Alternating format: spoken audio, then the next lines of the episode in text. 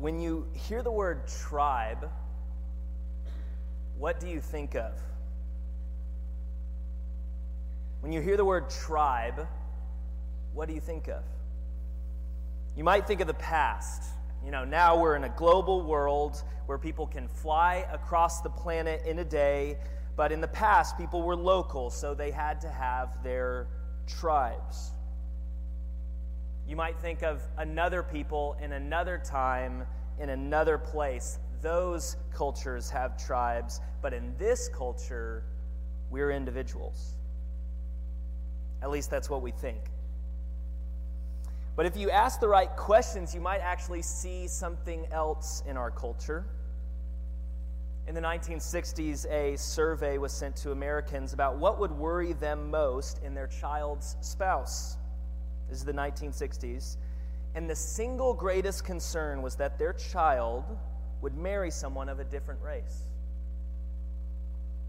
Ten years ago, that same survey was sent to Americans with the same question What would concern you most in the spouse of your child?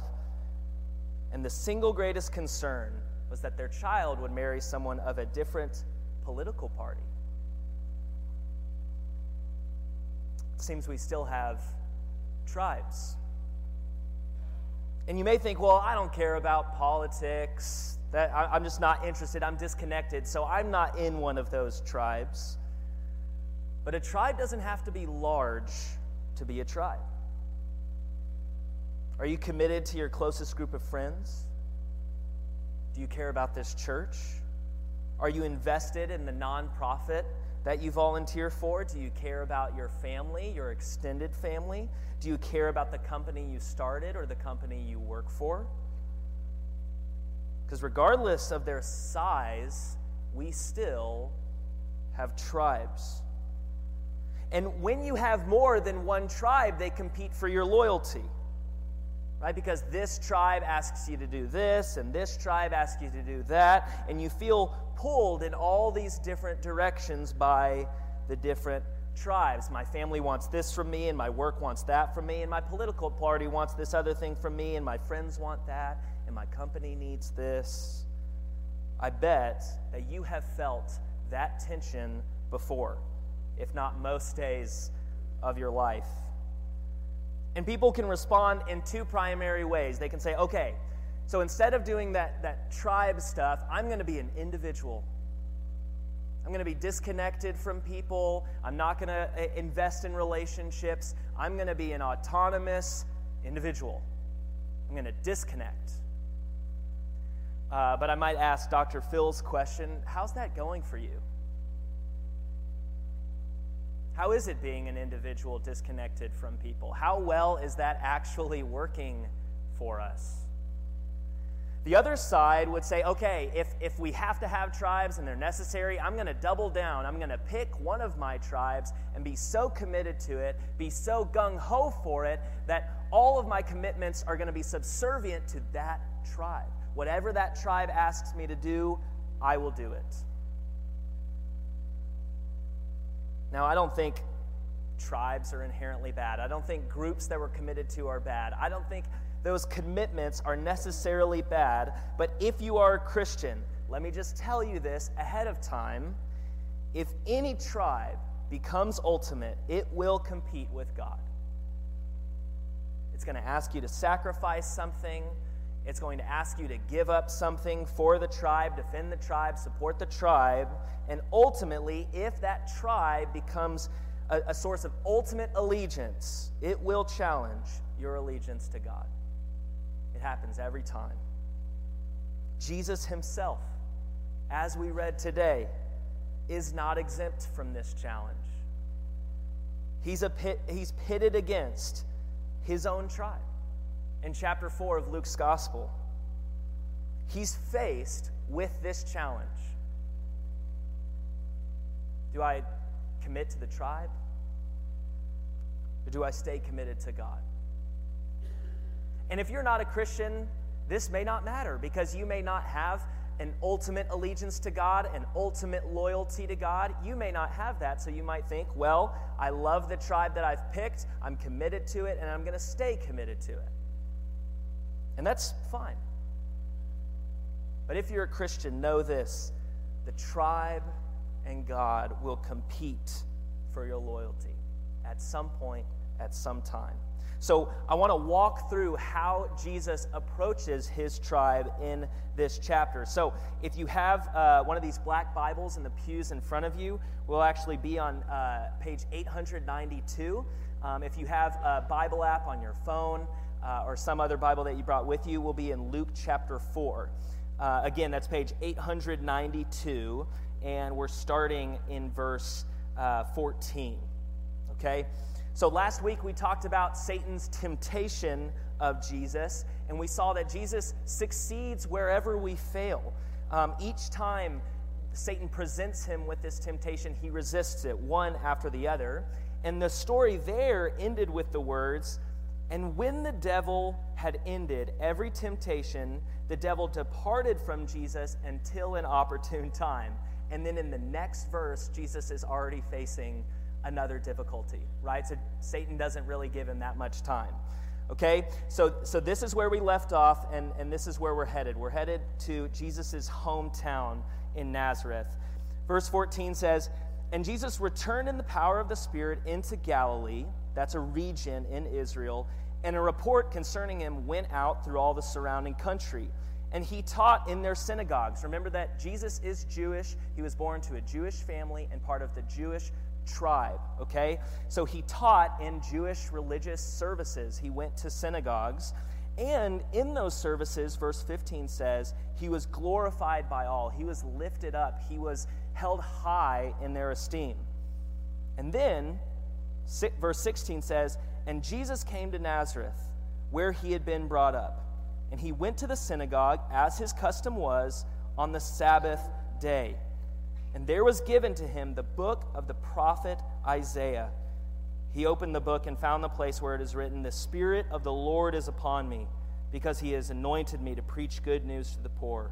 He sent me to proclaim release to the captives and recovering of sight to the blind, to set at liberty or freedom those who are oppressed, and proclaim the acceptable year of the Lord.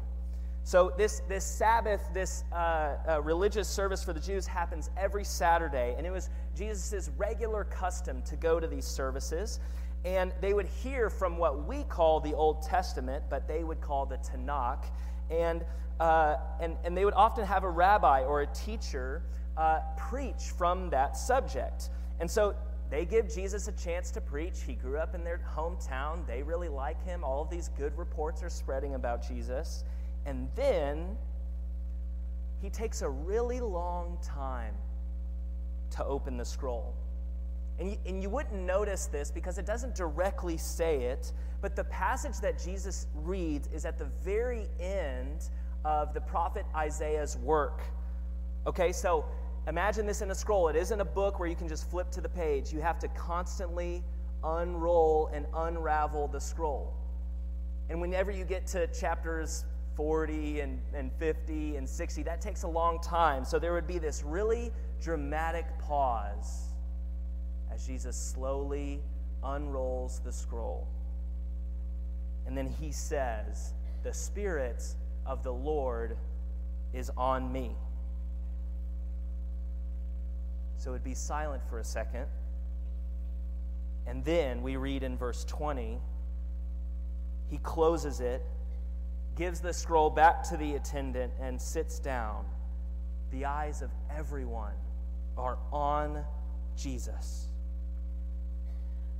And he starts his sermon with Today, this scripture has been fulfilled in your hearing.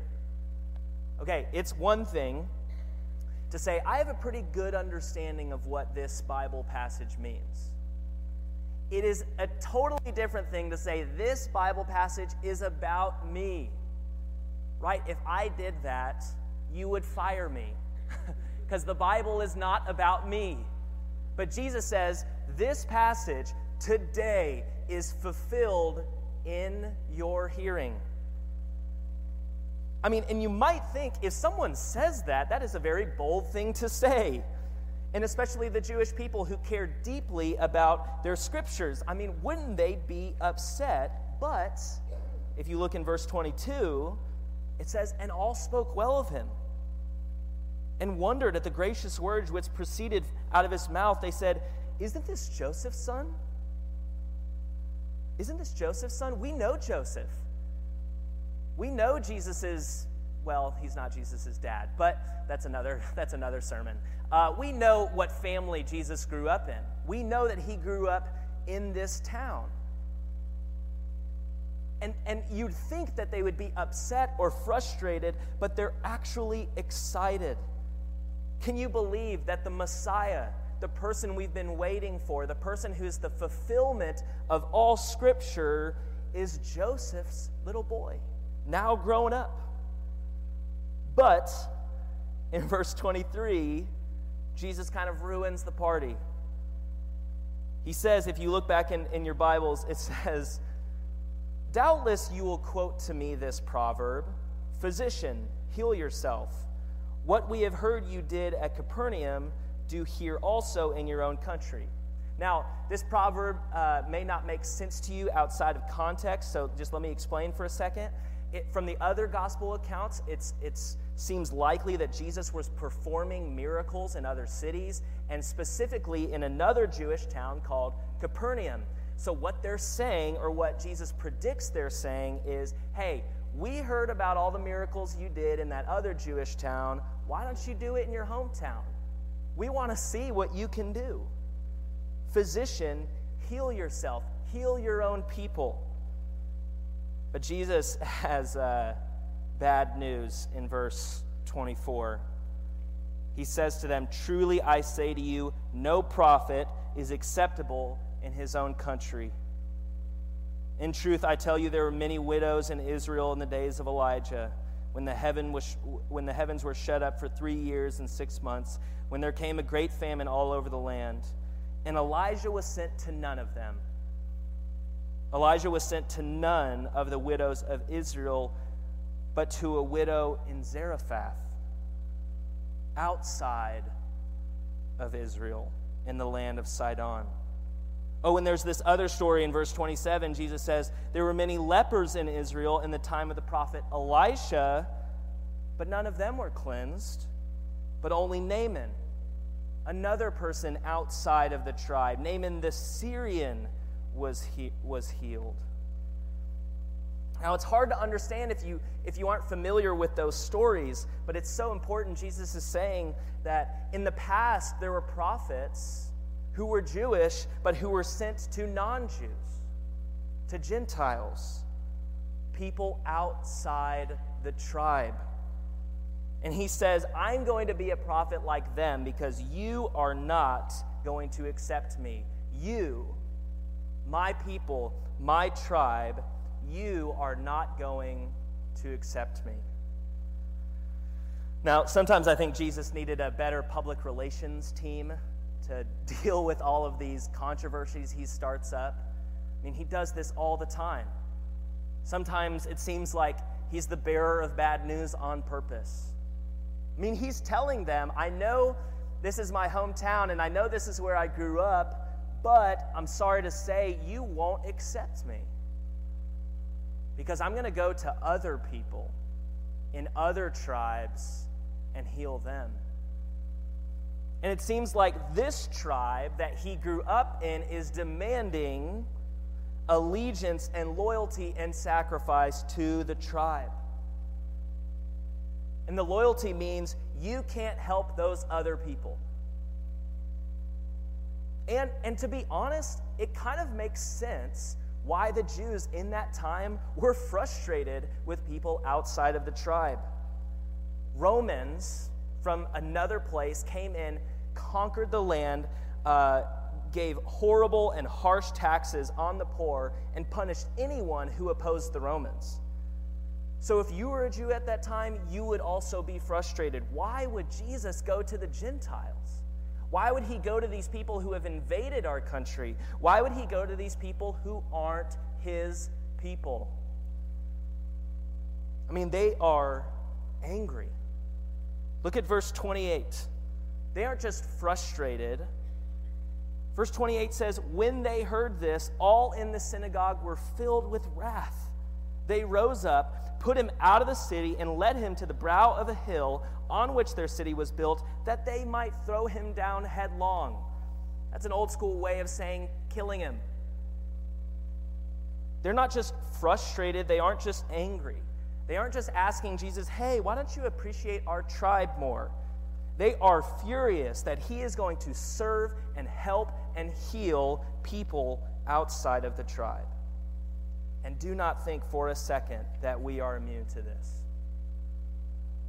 We've actually, I mean, to be frank, Gentiles, non Jews, have committed outrageous things back to the Jews for this very same tribalism.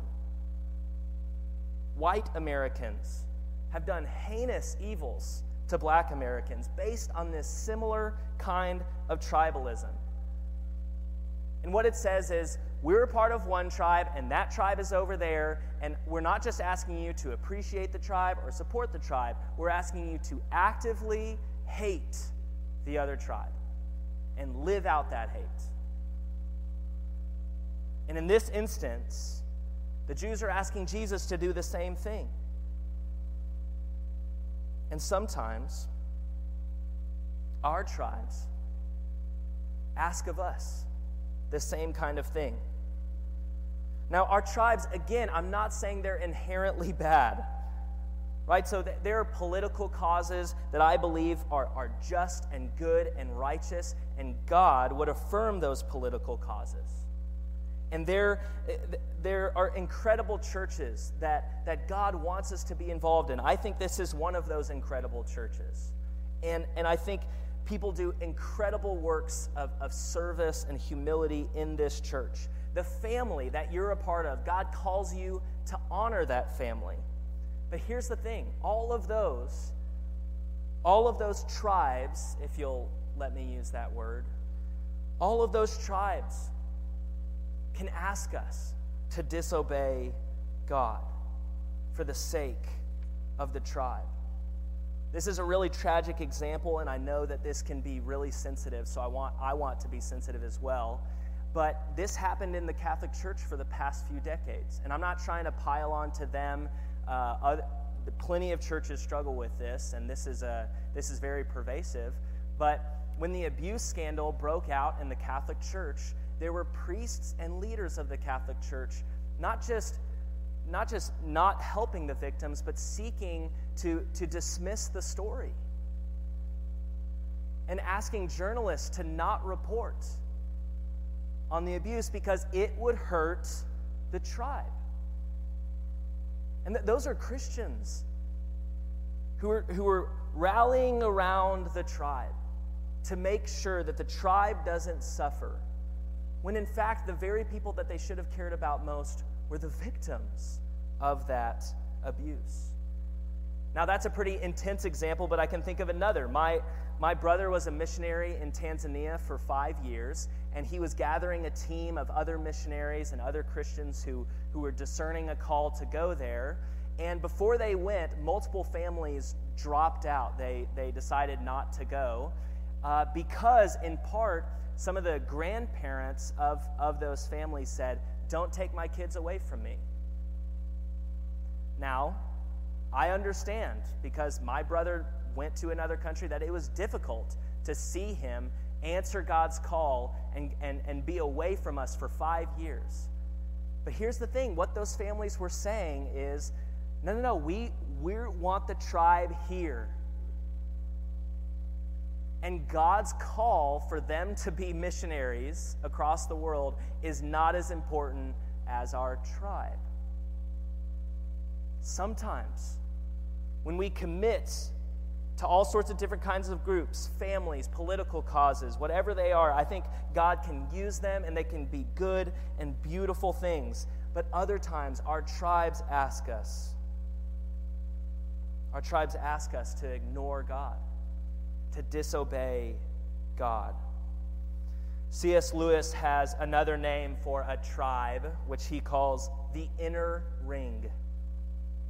And in 1944, he gave a speech to students at Oxford who were, you know, some of the people most likely to go on to be some of the most influential people in the world.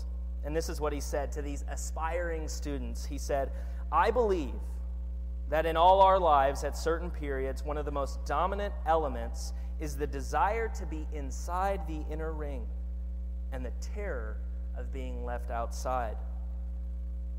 He says, I'm not going to say that the existence of the inner ring is evil.